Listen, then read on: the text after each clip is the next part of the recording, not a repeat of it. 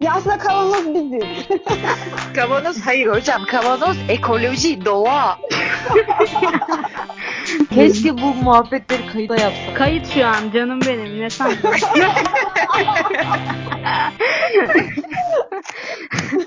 tamam ne yapalım hazır mıyız? Herkesin isimlerini bir alayım. tamam. Unuttum tabii. çünkü. Ben zencefil ama sen kısaca zerdeçal da diyebilirsin arkadaşlar. Çünkü ısrarla bana zerdeçal diyorlar. Ben çok heyecanlıyım bu bölüm için. Evet ya ben de. Arkadaşlar Bayağı heyecanlandım. herkes heyecanla evdekiler merakla bekliyor bu bölümü. Ben de çok terliyorum. Sıcak. Ben zencefil ilk geldiğinde neden zencefil olduğunu sormuştum. Ama senin neden şeker olduğunu sormayacağım. Çünkü çok şeker. ya. Benim de bir açıklamam yok. Çok Bence- şekerim falan. Bence tek açıklaması bu ya gerçekten. İyi ki İskenderun'da değilsin şeker. Erirdin yoksa. Hava o kadar sıcak ki ya. ya. ah yeter be kadın yeter artık ya. Yanıyorum. E, ne yaptınız görüşmeyeli? Ben kalorifer sildim. Çizdim Ben de anladım. sıcaktan yandım. O zaman Şeker senden bir şarkı isteyebilir miyim? Şarkı mı? Elbet bir gün buluşacağızdan bir kublecik söyleyeyim. ya. Tabii hemen. Elbet bir gün buluşacağız. Bu böyle yarın kalmayacak. İkimizin de saçları ak. Öyle durup bakışacağız. Ya çok güzel. Kime geldi bu şarkı? kavuşamadığımız bütün kadınlara gelsin. Ya şey çok iyi oldu gerçekten. Normalde şarkı falan koyamıyoruz telif yememek için ama şekerle birlikte kaydediyorken böyle bir derdimiz yok. Aa evet. Hatta ben konuşmak yerine söyleyecek şarkı şeklinde. Benden bir şarkı istemezsin diye umuyorum. Senden de istiyorum. Ama ne Yok hayır. Senden bir şiir istiyorum. evet. Ha, evet. Evet evet. Ben yazmayayım Ben ama. ben sana mecburum bilemezsin. Evet. Ay çok utandım niye böyle Ya tutturursan böyle bir program yapalım, böyle bir program yapalım arkadaşlar diye böyle olur. ya. Tamam. Tamam tamam hadi. Merhabalar ben Tofu. Ee, Bugün cinsellik üzerine konuşacağız ve benim uzun zamandır sabırsızlıkla beklediğim bir bölüm. Özellikle aşk bölümünden sonra. Çünkü işte göreceli şeyler bunlar yani. Ben böyle duyguları konuşurken konfor alanımdan çıkıyormuş gibi hissediyorum ama cinsellik konuşmaktan çok çok mutluluk duyuyorum. O yüzden heyecanlı olduğum bir program kişisel olarak. Bugün Pekmez bizimle birlikte. Evet. Tamam. ne demem gerekiyordu? Merhaba arkadaşlar ben Pekmez kanalıma hoş geldiniz. Zencefil geri döndü. Zencefile bir alkış. Teşekkür ederim. şak şak şak. Teşekkür ederim. Sabırsızlıkla bekliyordum bu bölümü. Konu olmak beni ayrı bir mutlu etti. Ve yepyeni bir isim Şeker bizimle birlikte. Merhabalar. ya ismi çok güzel benim hep gülesim geliyor. Evet, kendisi gerçekten isminin hakkını veren bir insan. Dünyanın en en en en tatlı insanlarından biri olduğu konusunda bence hepimiz hemfikiriz. Evet. ya. Buraları çıkarsınız arkadaşlar biraz utandım. Hayır. Gerçekten öyle ama. Ne zaman seninle ne zaman konuşsam modumu yükseltiyorsun. Çünkü hep Ya gülüyorsun. teşekkür ederim. Ben teşekkür ederim şeker, şekerim.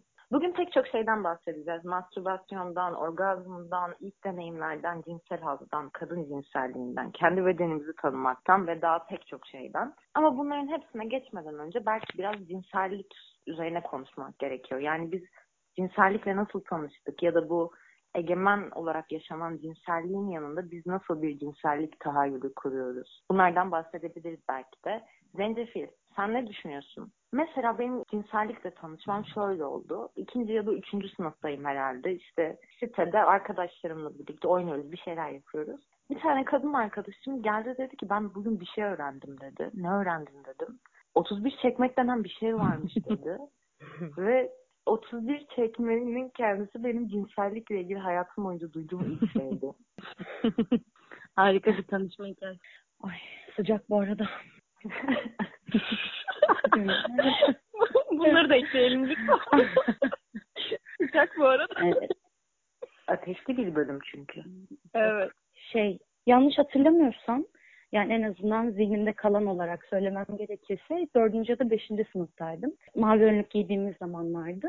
Sanırım ben yaşıtlarıma göre bir, bir tık daha erken ergenliğe girdim. Ondan dolayı böyle vücudumun şekil alması biraz daha erken oldu. Haliyle böyle biraz fark edilir bir duruma geldi bu. Dışarıdaki insanlar tarafından da sınıf arkadaşlarım tarafından da. Böyle yaz mevsimi okula işte e, şeyle önlükle gidiyoruz, çorap giymiyoruz falan filan. Sonra bir gün teneffüsten sınıfa geldim. Kitabımı açtım. Arasında böyle bir kağıt vardı. İşte şey, e, bacaklarım çok hoşuma gidiyor.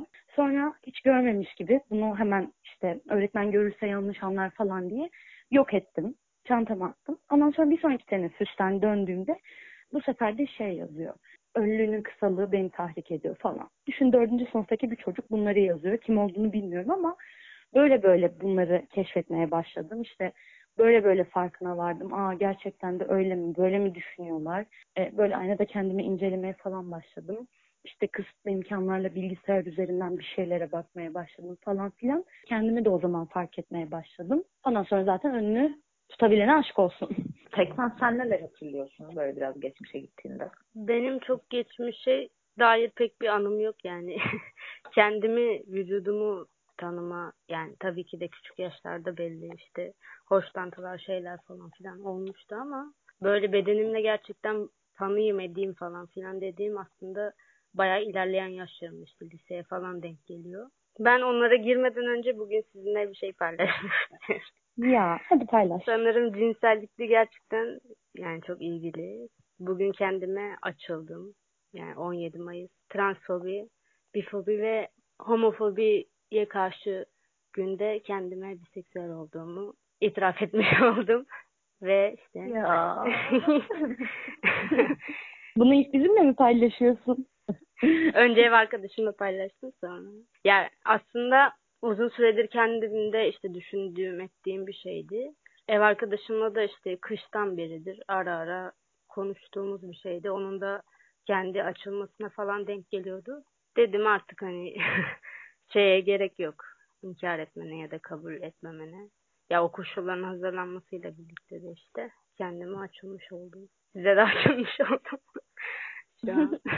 Aynen. Bir Aramıza hoş geldin Pekmez. Hoş buldum canım. ya bedenimi tanıyor olmam işte bu cinselliğe merak duymam falan benim liseye falan denk geliyor işte. Üniversitede işte feminizmle falan tanıştıkça da işte daha da artan işte bu yönelimler şunlar bunlar artık bilgi olarak da edinmek istediğim ve araştırdığım şeyler haline geldi bu cinselliğin kendisi. Zaten kadın cinselliği yani tırnak içinde kadın cinselliği çok tozlu şeyler arasında bir girdap gibi bir şey olduğu için çok paylaşılmayan, saklanan, öğrenilmemesi gereken gibi gibi. Böyle. Şeker sen ne söylemek istersin? Ben de şimdi size anlatırken biraz daha düşündüm. Ee, aslında size anlatırken bilince çıkardığım gibi. Ee, böyle her zaman uzak durduğum ve korktuğum bir şey oldu küçükken. Genelde erkekler bahsederken zaten duyuyorduk ve erkekler de çok çirkin şekilde böyle bahsediyorlardı. İşte ya da e, sınıftaki kızların eteklerini kaldırma falan gibi olaylar da çok yaşanıyordu. E, ya da işte a, sıranın altına eğilme falan gibi çirkin şeyler. E, o yüzden yani o yüzden olabilir. Başka sebepleri olabilir ama e, hep midemi bulandıran bir şey olmuştu sanırım küçükken. Biraz daha büyüdükçe e, benim de işte kendi bedenimi tanımam e, çok geç oldu. Kendi bedenime de hiç dokunmamış ya da merak etmemiştim çünkü. Öyle hatırlıyorum şu anda. 11. sınıfa giderken oldu. Yani o zaman biraz değişmeye başladı düşüncelerim. Gerçekten dedim ki hani ben bir mastürbasyon yapayım demedim de. Bakayım Her neymiş o? şeyi ayarlayayım. Bütün koşulları uydurayım hadi? yani şey e, böyle yani artık cinselliğe karşı daha farklı bir bakış açısıyla tabii ki bakmaya başladım. Bir de ben de çok geç regl oldum bu arada. Yine on- 12. sınıfta falan regl oldum yani. Oo. Aynen aynen ben bayağı geç. Hani öyle hep, hep midem bulanırdı böyle hoşuma gitmezdi pek. Öyle 11. sınıfta sanırım. Yani o zaman ilk kez mastürbasyon yapmıştım. Ve o şekilde deneyimledim ama bunu da o kadar utanarak yapıyordum ki hala mesela kesinlikle bakmıyordum yani cinsel organıma. Çünkü onun yani mide, mide bulandırıcı bir şey olduğunu düşünüyordum. Benim için de mide bulandırıcı bir şeydi. Hani ona ona bakmak istemiyordum. Şeklini beğenmiyordum falan. Hani o kadar yerleştirilmiş ki bunlar gerçekten. Ama yine de oraya dokunmak, kendimi uyarmak zevk veriyordu. Bunun farkına varmıştım artık. Tabii zaman içinde feminizmle tanışınca ve bunların tamamen işte içinde yaşadığımız toplumdan, bize öğretilenlerden kaynaklandığını anlayınca. Tabii daha artık özgürleştim diyebilirim. Daha özgür, özgür yaşamaya başladım. Cinselliğin ne demek olduğunu e, anlamaya başladım. Harika. Benim için Daha da özgürleşeceğiniz günlere. Aynen öyle. Yani şimdi sen bahsedince düşündüm ben de. Ya benim için de cinsellik çok korkutucu bir şeydi. Çünkü şundan çok korkuyordum. Yani cinsellik dediğimiz şey senin de bahsettiğin gibi büyük oranda erkeklerden duyduğumuz hikayeler sebebiyle öğrendiğimiz bir şeydi. Ve bir çıkar çatışması gibi geliyordu bu. Yani nasıl ifade edebilirim şu an tam olarak bilemedim ama herhangi bir cinsellik pratiği bir erkeğin çıkarınaymış gibi ve tırnak içinde ben erkek tarafından kullanılan bir konumda olacakmışım gibi hissediyordum. Bu yüzden ben de kendimi çok uzak tutuyordum uzunca bir süre. Ama şu an baktığımda yani toplumda yaygın bir biçimde bu şekilde yaşansa da ya da ne bileyim bu şekilde normlarla hala besleniyor olsak da bunlar bize hala dikte ediliyor olsa da cinsellik aslında bir çıkar meselesi değil şu an. Bunun farkında olduğum için belki de bunu biraz daha rahat bir şekilde yaşayabiliyorum. Bir ihtiyaç evet ama ne kadar fizikselse o kadar ruhsal ve duygusal da bir ihtiyaç aynı zamanda. Bu yüzden herhangi bir cinsellik pratiğinde o anın içinde olabilmeyi önemli buluyorum mesela şu an. Yani şiddet içermediği sürece yanlış olduğu iddia edilebilecek herhangi bir cinsellik biçimi de yok bence. Yani cinsellik korkmamız gereken arzularımız, erotizm bunlar korkmamız gereken şeyler değil. Patriarka aslında pornografiyi ne kadar besliyorsa onun karşısında erotizmi de o kadar aşağılıyor. Ve ben tüm bu yapaylık sebebiyle cinselliğe karşı her zaman temkinliymişim. Şu an bunu bilince çıkarıyorum. Ve o yapaylığı yaşamak istemediğimi biliyorum. Yani mekanik hareketlerle sevişmek istemiyorum. Tutkuyu hissetmek istiyorum en basitinden. Yani cinselliği bu şekilde algılıyorum. Ve ne istediğini bildikten sonra, neyi nasıl yaşamak istediğini, kendi sınırlarını çizebildikten sonra, kendiniz de tanıdıktan sonra, kendi bedenini tanımaya başladıktan sonra özgürleşebiliyorsun bu konuda da bence de. Ve özgürleştiğin oranda zaten o cinselliği gerçek anlamda deneyimleyebildiğini düşünüyorum. Ben de aslında sizin söylediklerinizin tam galiba karşısında durmasa da biraz daha böyle zıt düşen bir yerde şeyi fark etmiştim yani işte dördüncü, beşinci sınıfta kendimi ve işte cinselliği tanımamdan sonra ortaokula geçtiğim zaman gerçekten de erkeklerin böyle kendi elinde tuttuğu e, özellikle işte o yaşlarda bizlerin üzerinden şekillendirmeye çalıştığı cinsellik aslında beni şey noktasında hani nasıl onların elinde olabilir? Bunu konuşmaktan ya da bununla ilgili bir şeyler yapmaktan ya da bunu keşfetmekten ben de çok zevk alıyorum. Onların elinde kalmamalı. Bu benim de yaptığım bir şey olmalı dediğim noktasında benim de hoşuma giden, e, keşfettiğim, keşfettikçe özgürleştiğim, işte özgürleştikçe farklı şeyler bulduğum bir yere denk düştü. Oradan doğru da işte ortaokuldan bu yana hani benim kendimi meta hissettiğim bir şeyden ziyade kendimi parçası hissettiğim bir şey olarak şekillendi diyebilirim. İşte bu özgürleşmede bedenini tanımak açısından en azından mastürbasyon da çok önemli bir yer tutuyor bence. Biraz mastürbasyondan bahsedebiliriz belki. Ben bu konuda bir şey itiraf ederek başlatmak istiyorum konuyu. Tabii. Tabii. E, mastürbasyonun kendisini tanımam 22 yaşıma tekabül ediyor. O da yaklaşık birkaç ay öncesi. Gerçekten mi? Gerçekten. Mesela ben kendimde şeyi fark ettim. Bundan birkaç yıl öncesine kadar ya mastürbasyonun ne olduğunu biliyorsun şey yapıyorsun falan ama işte cinsel bir birliktelik yaşamadım ya da cinsel deneyimim yok kavramının aslında ne kadar cinselliği sadece belki de ya o zamanlarda işte bir penetrasyon gerçekleştiğinde yaşanan bir şey ya da ne bileyim sadece partnerle olabilecek bir şeymiş gibi. Onun dışındaki bütün hazlar, bütün işte vesaireler hiçbiri aslında senin cinsel hayatında değilmiş gibi. Yani bireysel cinsel deneyimler de olabilir. Mastürbasyon bunun kendisi zaten. Tabii bunu yaratanın cinselliği kadınlar için daha çok, erkekler için bu bir tabu değil ama kadınlar için daha çok işte öğrenilmemesi, saklanması, kendi vücuduna dahi dokunmaması, bilmemesi gereken bir yerden yaklaşıldığı için sürekli bizi bu şekilde, toplum bu şekilde baskıladığı için biraz da bununla alakalı olabilir. Demin de bahsetmiştim ya cinsellikle ilgili duyduğum ilk şey 31 çekmekti Hı hı. ve yıllarca bu bilgi bende vardı ama gerçekten kadınların da mastürbasyon yapıp zevk alabildiği bilgisine ben lisedeyken ulaştım. Yani çünkü biz gerçekten senin de bahsettiğin gibi Pekmez kadınlar olarak kendi bedenimize yabancılaştırılarak yetiştiriliyoruz bir yerde. Tam tam da söylediğin şeye ben de katılıyorum. Ee, özellikle işte ilk cinsel deneyimin ya da paylaştığın arkadaşlarınla, partnerlerinle gerçekleştirdiğin oranda onlar seni bütün bu zevkin kendisinin kendileri üzerinden var olduğunu ve öyle devam etmek zorunda olduğuna inandırıyorlar. En azından kendim üzerinden bunu net bir şekilde deneyimledim ki mastürbasyonla tanışmam 22 yaşıma denk geliyor. Çok geç bir süre bence. Kadının kendi vücudunu öğrenmesi ve bu deneyimi yaşaması, bu zevke ulaşması için oldukça geç bir süre. Bu noktada da gerçekten o toplumun her yerine sinmiş zihniyetin bizim partnerlerimizden de geri kalmadığı kanaatiyle varılmış olan bir düşünce olduğunu düşünüyorum. Kendi deneyimden yola çıkarak da şunu söylerim belki. Her şeyin bir, öte, bir yanda durması bu mastürbasyonun bir anda durması gerektiğini düşünüyorum. Çünkü kadının kendi vücudunu keşfetmesi çok farklı bir deneyim. Hem o deneyimin verdiği has çok farklı hem o sırada o tabuları yıkıyormuş hissi çok daha farklı bir noktada duruyor benim için. O zaman ben bu haftaki önerimi içinizden yapmak istiyorum.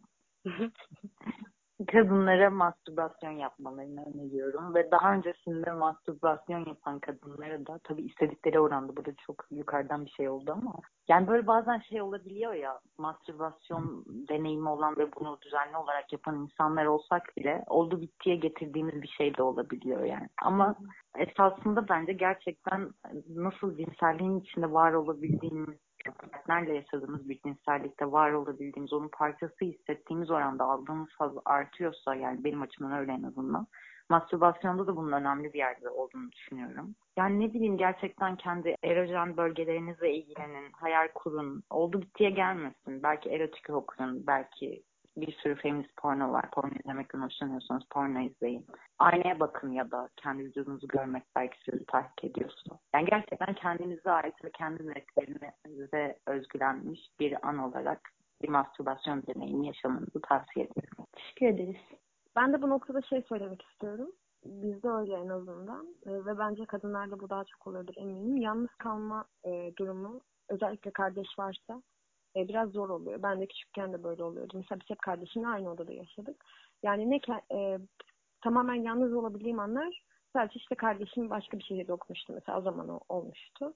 E, ve şu anda aslında bunun e, açtığını daha çok hissediyorum. Yani buna ihtiyaç duyuyorum. Kendine ait bir oda olmasına ve çok kişi bunu böyle bir şeye de sahip değil. Mesela ben de şu anda sahip değilim yaşadığım evde. E, o yüzden hani kendine ait bir odada bahsedildiği gibi yani bu anlamda da önemli aslında.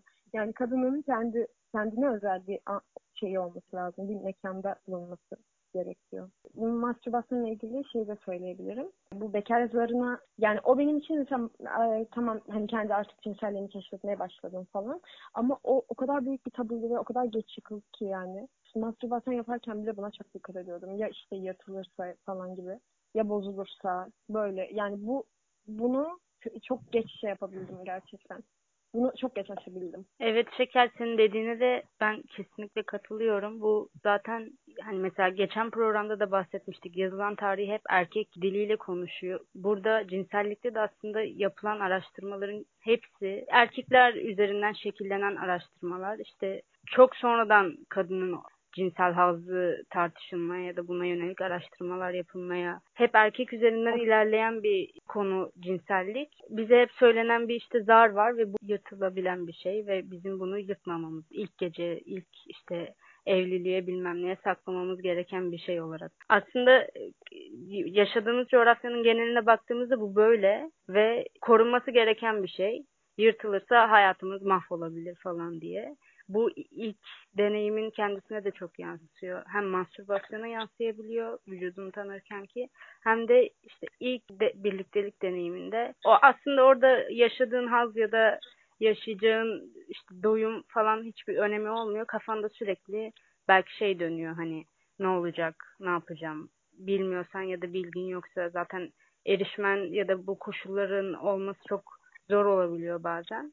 Bunları söyleyebilirim. Ya bu ilk deneyimlerle alakalı olarak o kadar çok baskı var ki üzerimizde. Ben de hep şeyden çekiniyordum mesela. İşte o sözde tırnak içinde kızlıkları yırtılır mı yırtılmaz mı vesaire. Öyle kaygılarım hiçbir zaman yoktu ama yani bir kadın için bu ilk deneyimin çok önemli olması gerektiği o kadar çok söyleniyordu ki ben içten içe hep şeyden korkuyordum. Ya tamam bunun böyle olmadığını biliyorum ama ya gerçekten de sırf bu deneyim yüzünden karşımdaki insana bir bağlılık duymaya başlarsam onu farklı bir önem atfedersem bu cinsellikten kaynaklanan vesaire gibi kaygılarım çok fazla vardı. O yüzden mesela ilk deneyimimin hiç tanımadığım ve bir daha hayatım boyunca asla görmediğim bir erkekle birlikte olmasını istiyordum.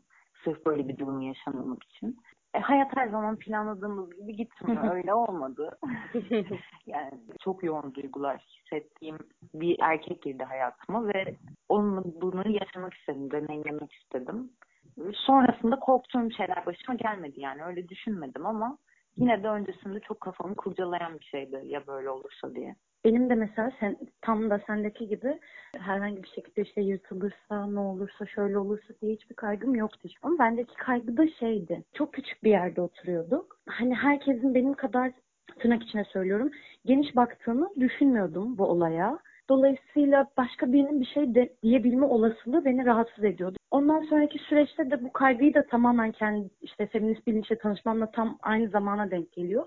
Bu kaygının kendisinden de kurtulunca bu sefer de şey kaygısı oluşmaya başladı. İşte herkes bu ilk deneyim anılarını falan okuyorum, dinliyorum. Yine o çağlarda hani partnerlerim vardı. Evet penetrasyon gerçekleşmemişti ilişkilerimde, cinsel ilişkilerimde ama hani bir cinsel hayatım vardı ve partnerlerim vardı. Fakat şey kaygısı vardı. İşte herkesten duyduğum, dinlediğim ya da okuduğum kadarıyla çok yoğun duygular hissettiğimiz kişiyle yaşamalıymışız bu ilk deneyimle, ilk penetrasyon deneyimini. Ya öyle olunca çok daha farklı oluyormuş. Bir, bir süre böyle bir şey hissedeceğim birini bekledim hayatımda. Fakat sonra fark ettim ki hayatıma çok yoğun şeyler yaşayabileceğim bir insan girmiyor. Ve gerçekten de yaşımda ilerliyor artık. Gerçekten bunu deneyimlemek istiyorum. Bunu fark ettim. Bir şeyler hissettiğim ama bu hissiyatın işte arkadaşlıktan öteye gitmedi ama arkadaşla da çok şey paylaştım. Bir kişiyle deneyimledim. Hayal ettiğim kadar büyülü bir an hiç değildi. Bu kadar büyütülecek, önemsenecek bir şey hiç hiç değildi bence. Bu cinselliği penetrasyona indirgeme anlayışı aslında ilk cinsel deneyimlerimizi düşünürken de bizi çok etkiliyor sanırım. Yani ilk cinsel deneyimin ne dediğinde benim aklıma herhangi bir öpüşme gelmiyor mesela. O penetrasyon ne zaman gerçekleşti bunu düşünüyorum. Ve penetrasyonun bu kadar önemli bir yerde durması, cinsellik açısından olmazsa olmaz olarak görülmesi aslında erkeklerin işine de yarayan bir şey.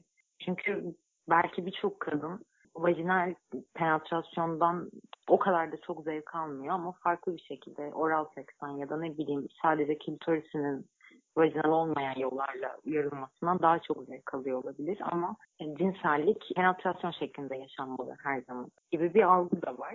E, bunun sonucu olarak aslında cinselliği en özgür şekilde yaşayanlarımız bile kendi orgazmımıza yeterince önem muyuz sorusu karşımıza çıkıyor bence. Gerçekten bu soruyu çok defa kendime sordum. Bence gerçekten bir kadının sorması gereken bir soru. Çünkü biz bunu partnerimizin hoşnutluk seviyesi yükselsin diye hep göz ardı ediyoruz. Göz ardı edilmesine vesile oluyor gerçekten bu konunun kendisi. Az önce senin tam olarak söylediğin hataya düştüm. Cinsel deneyiminiz e, denilen noktada gerçekten penetrasyonu düşündüm. Oysa o penetrasyondan gerçekten bana çok çok daha fazla zevk veren hatta orgazm noktasına getiren çok fazla deneyimim oldu ondan önce. Ama benim aklıma ilk penetrasyon geldi. Bu da erkeklerin işine yarayan bir noktada duruyor. Hani şey olarak kullanılıyor. Hani penetrasyondan sonra kendisi boşaldıysa ilişki bitmiştir o an. O cinselliğe son verilmiştir. Ya da herhangi bir ön sevişme olmadan direkt penetrasyona ya da ön sevişme çok kısa sürerek direkt penetrasyona geçiş. Burada kadının zevkleri, kadının zevk alacağı noktalar ya da kadının orgazmı hiç görülmeden sadece erkek üzerinden yürüyen bir ilişki noktasına getiriyor. Bunun üstesinden bir şekilde gelebilmeliyiz. Çok zencefile atıf olmayacak ama e, bu orgazm olmak konusunda evet yani direkt böyle sevişme dediğimizde ya da cinsel deneyim dediğimizde işte akla hem penetrasyon gelmesi hem de cinsel deneyimi yaşadığımız zaman da bir partnerle birlikte yaşadığımız zaman da şunu fark ettim. Yani o orada orgazm olunmak zorunda. Orada bir penetrasyon gerçekleşmek zorunda ve orada orgazm olunmak zorunda. Yoksa işte yoksa mutsuz oluruz. Yoksa işte olmaz. Yoksa ne bileyim hani yarım kalmış gibi oluyor bazı şeyler. Ben mesela neyi fark ettim biliyor musunuz? İlk e, mastürbasyon deneyimimle birlikte aslında ben bundan öncesinde ki cinsel ilişkilerimde gerçekten hiç orgazm olmamışım. O yaşadığım hissiyatın kendisini daha önce hiç yaşamamıştım. Bunu kendi kendime yaptım. Bunu kendi kendime yaptım. Evet mesela burada şey de önemli. Bu cümle Orayı kendisi çok güzeldi ya. Ve bunu kendi kendime yaptım. Silebilirsin çok garip oldu. Hayır ya çok güzel. Bence de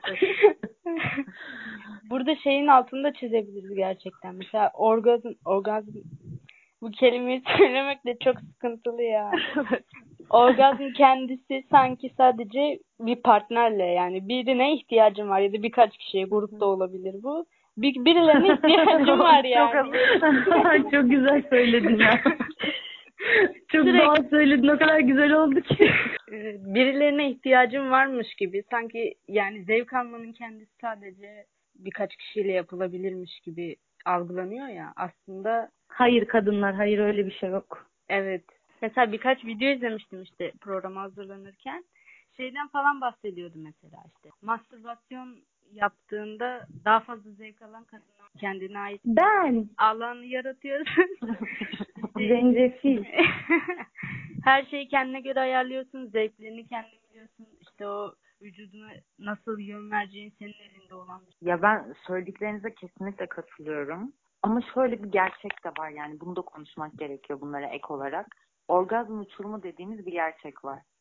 Nedir bu orgazm uçurumu? Partnerlerin cinsel birliktelik esnasında yaşadıkları orgazmlar arasındaki orantısızlık aslında. Bilmiyorum şu an düşünüyorum. Yalnızca erkeğin boşaldığı, orgazm olduğu bilmem kaç anı gelir belki aklımıza. Ya da milyon tane bu şekilde cinsellik pratiği vardır duyduğumuz, okuduğumuz, ettiğimiz.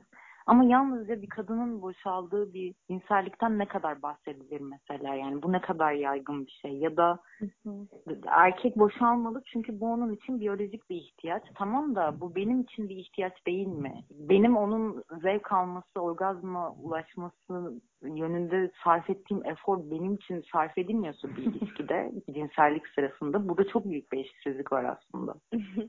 ya bu konuda şey mesela bu tıp biliminin de aynı şekilde yıllarca işte kadın orgazmının ne olduğu konusunda araştırmalar yapmamasından kaynaklanan bir şey. Yani kadın orgazmı aslında e, böyle erkek orgazmı kadar basit bir şey değilmiş gibi. Aslında şey gibi. Çok çok zormuş, çok çok çok zor ve çok karışıkmış gibi aslında gösteriliyor ama öyle değil mi? Yani biz e, bunu nasıl tanıyacağız?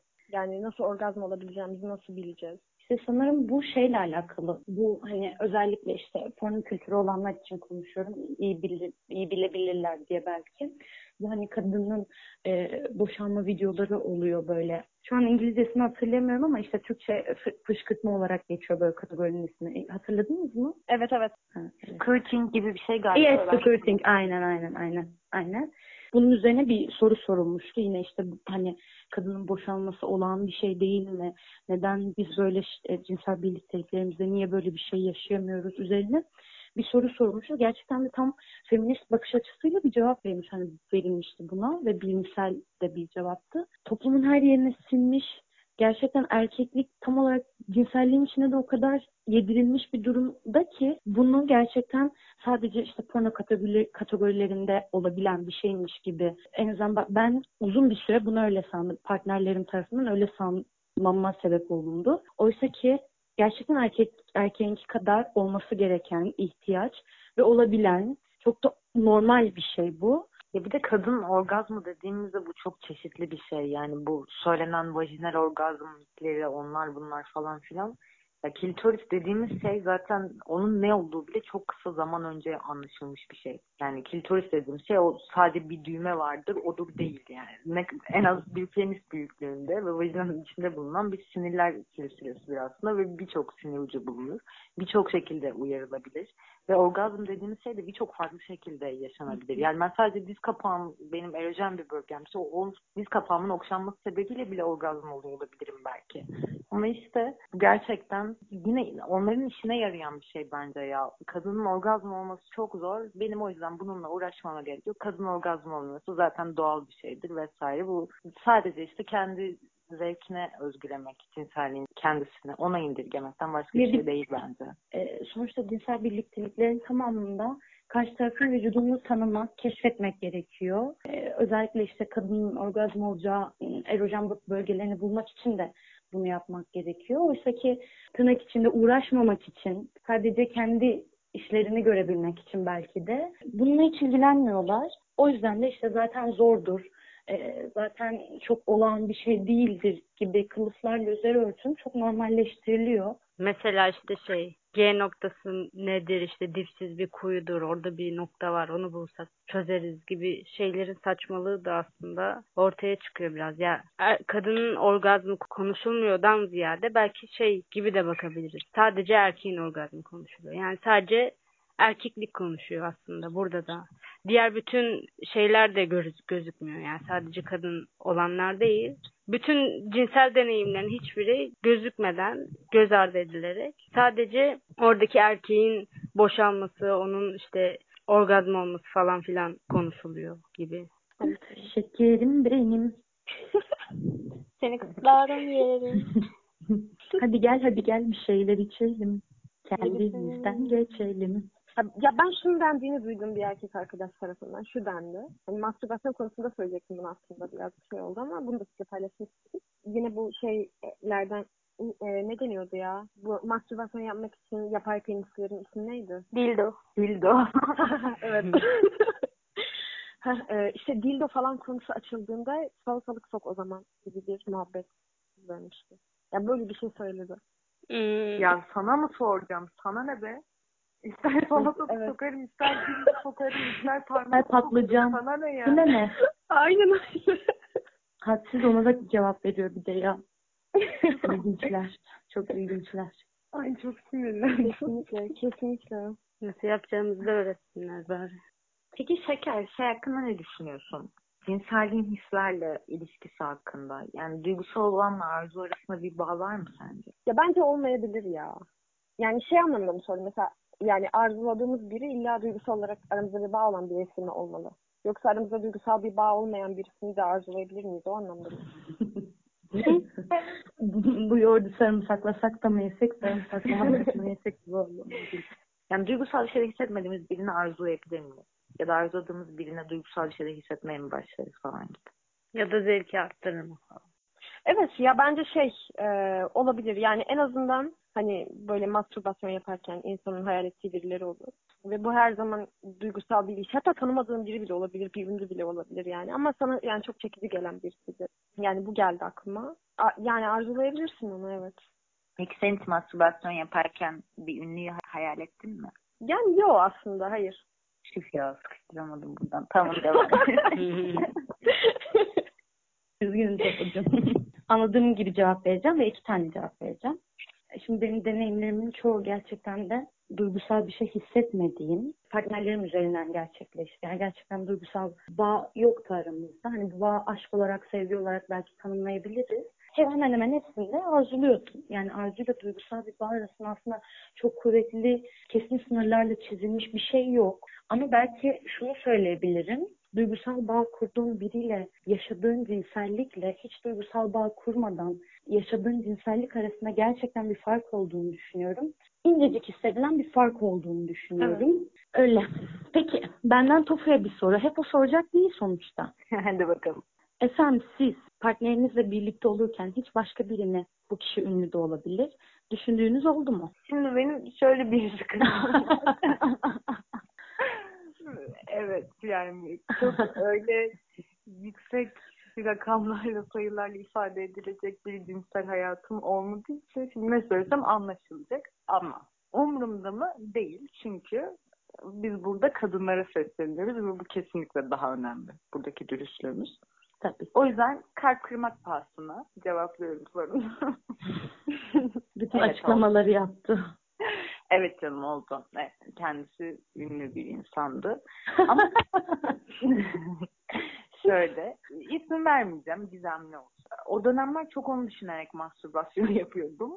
O yüzden o cinsel birliktelikte onun arasına kaynayınca yani böyle şey gibi bir şey olmadı.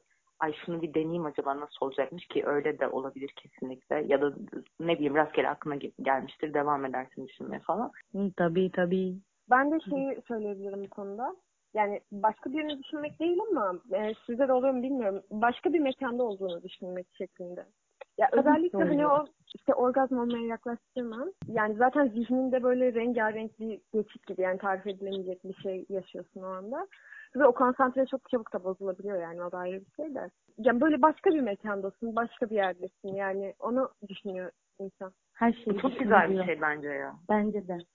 Yani ben en azından kendimden işte konuştuğum kadınlardan, okuduğum yazılardan yola çıkarak gerçekten o anın kendisinde farklı yere gidiliyor, farklı insanlar düşünülüyor, farklı şeyler hayal edilebiliyor. Çok ilginç cümleler çıkabiliyor ağızdan. O yüzden çok kıymetli ve büyülü bir an olduğunu düşünüyorum. Evet. Bu arada Tofu'nun gizemli ünlüsünü çok merak ediyorum.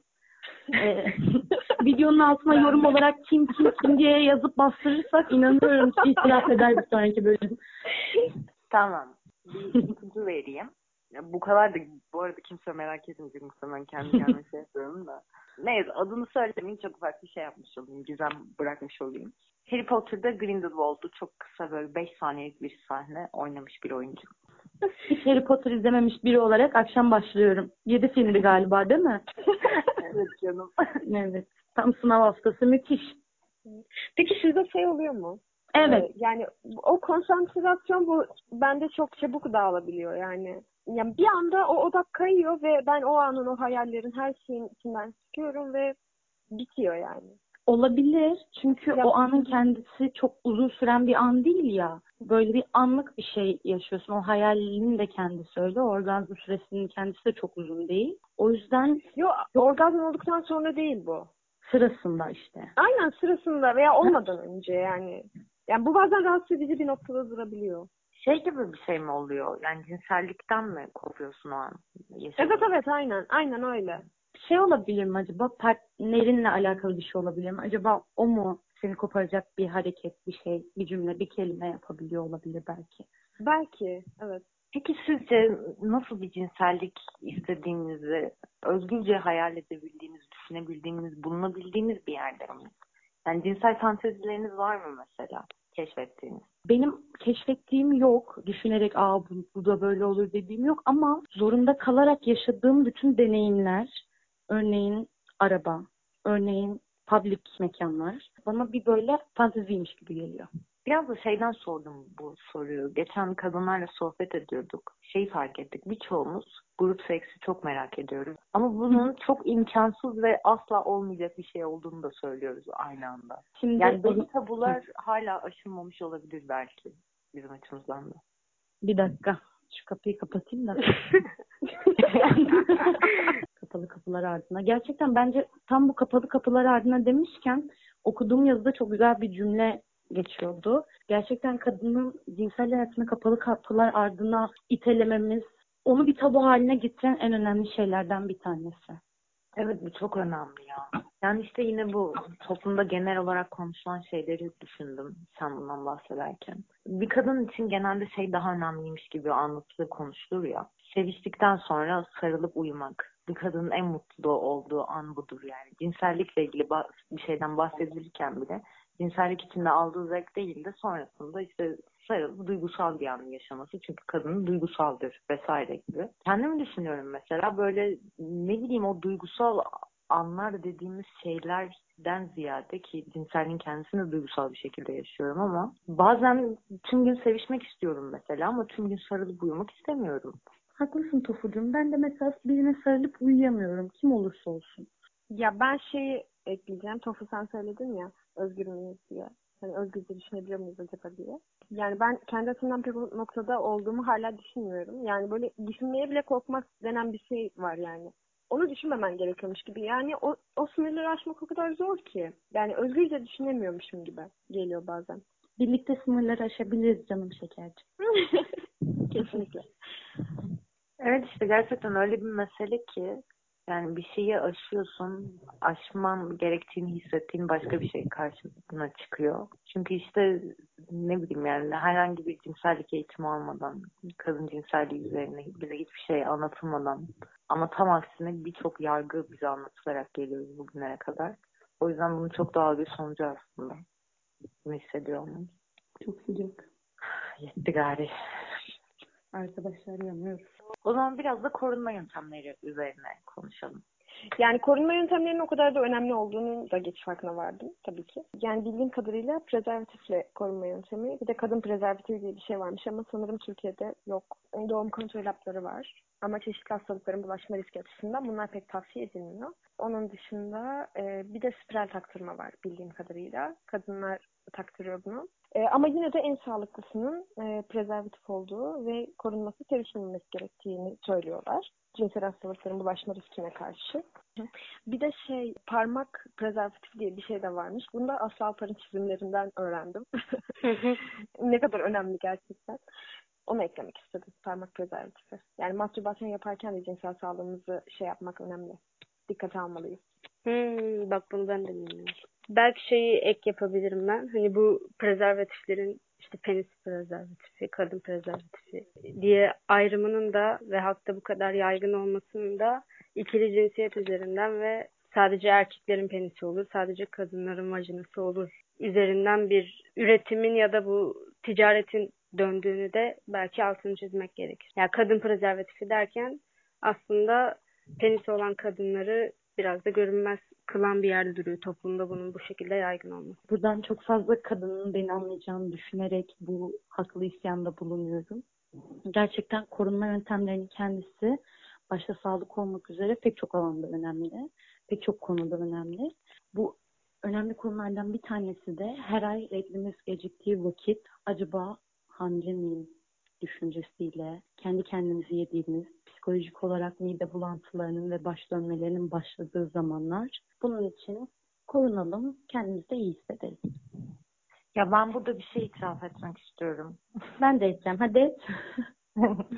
yani gerçekten bütün önemini kavramakla bilmekle beraber doğum kontrol lafının pek çok zararı olduğu için ve midemi bulandırdığı için asla Hı hı. kullanmıyorum. Ve bunun yanında prezervatif de çok plastik olduğu için Kesinlikle seni çok iyi anlıyorum.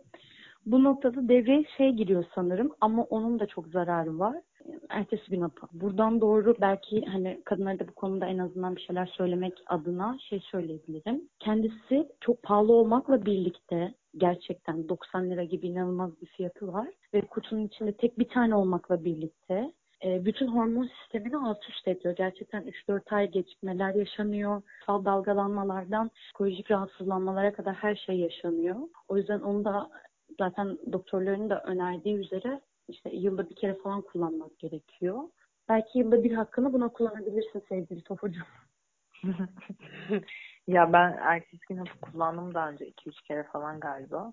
Ve gerçekten söylediğin gibi berbat eden bir şey. Yani hayatını alt üst eden bir şey gibi. O kadar çok bozuyor ki o hormonal dengeleri. O yüzden sadece ertesi gün hapı kullanmak zorunda kalmamak için bile korunmaya dikkat edilmeli aslında. Kesinlikle. Teşekkür ederiz. Yaptığım, dediğimi yap, yaptığımı yapma. Aynen öyle. Ben de öğreneceğim bugün. Ee, Ben hepinize bir soru yöneltmek istiyorum. Bu korona sürecinde tabii hepimiz evlere kapandık. Ee, karantinadayız. Ee, sexting yapıyor musunuz? Ben öncelikle şunu söylemek istiyorum. Zencefil bana bundan aylar önce sexting yapma sözü verdi ama hala yapmadık.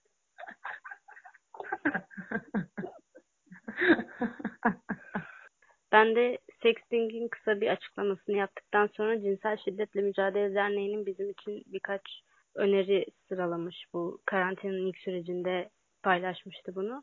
Onu okuyabilirim isterseniz.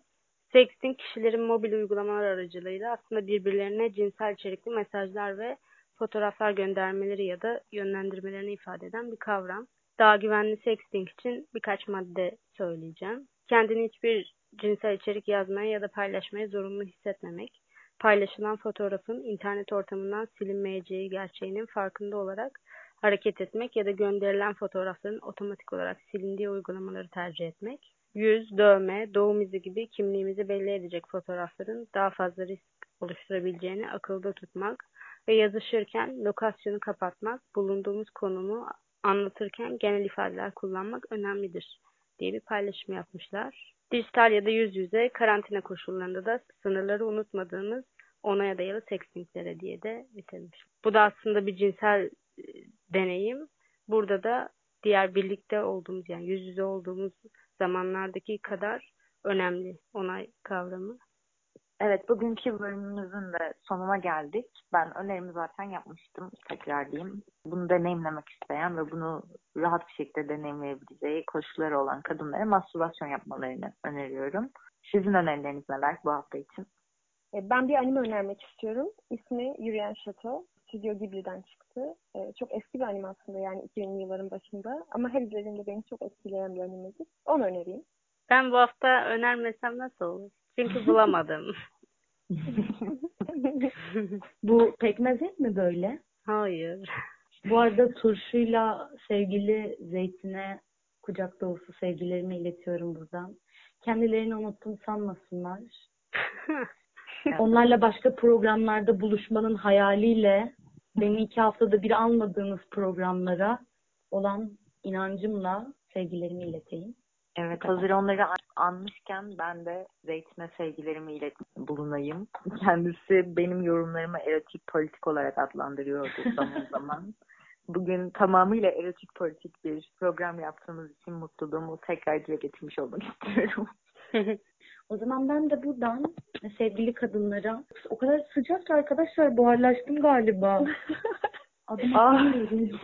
Ben e, bu hafta konuyla bağlantılı olarak canım kadınlara ister partnerleriyle kullanabileceği, ister tek başına mastürbasyon yaparken kullanabileceği Kamasutra zarlarını öneriyorum. O zaman buradan bütün kadınlara bol orgazmlı cinsellikler dileyerek görüşürüz diyorum. Görüşürüz. Bol seksli günler. Canım kadınlar. Hepinizi çok seviyorum. Görüşmek üzere. Görüşürüz. Tüm bunları yüz yüze konuşabileceğimiz, yan yana oturup sabaha kadar gülüp eğlenebileceğimiz günleri olan inancımla o zaman ben de hoşçakalın diyeyim. Bu yaşandı ya ve o kadar zevkliydi ki. Bir gün işte evde oturuyoruz. Böyle cinsellikten konuşmaya başladık ama konu konuyu açıyor. Onu konuşuyoruz, bunu konuşuyoruz. Saatler geçti. Ondan sonra bir noktadan sonra şeker uyumaya gitti. Biz konuşmaya devam ettik. Sonra sabah oldu. Sonra sabah şeker uyandı. Şeker geldi. Ve biz hala cinsellik konuşuyorduk. Ve uyurken şey bile yaşanmıştı böyle. Benim dildom var. Onu çıkardım ortaya. Böyle herkesin elinde dildo dönüyor. Dildoya bakılıyor, inceleniyor falan. Senin gerçekten bir dildon mu var? Evet. Benim vajinam da var. Yani gerçeğinin dışında. ha gerçek olmayan. Aha, yapay bir vajinam var. Aa, çok tatlı. Çok güzel ya. Peki ben bir şey merak ediyorum. Hı. Bunları internetten sipariş ederken kargo kutusu şeffaf mı geldi? Ay yok canım internetten sipariş etmedim. Ha, tamam. Büyük mü çok? Ne? Büyük mü çok? Azıcık. Ya aslında kavanoz biziz. Kavanoz hayır hocam. Kavanoz ekoloji, doğa. Keşke bu muhabbetleri kayıda yapsak. Kayıt şu an canım benim. Ne sandın?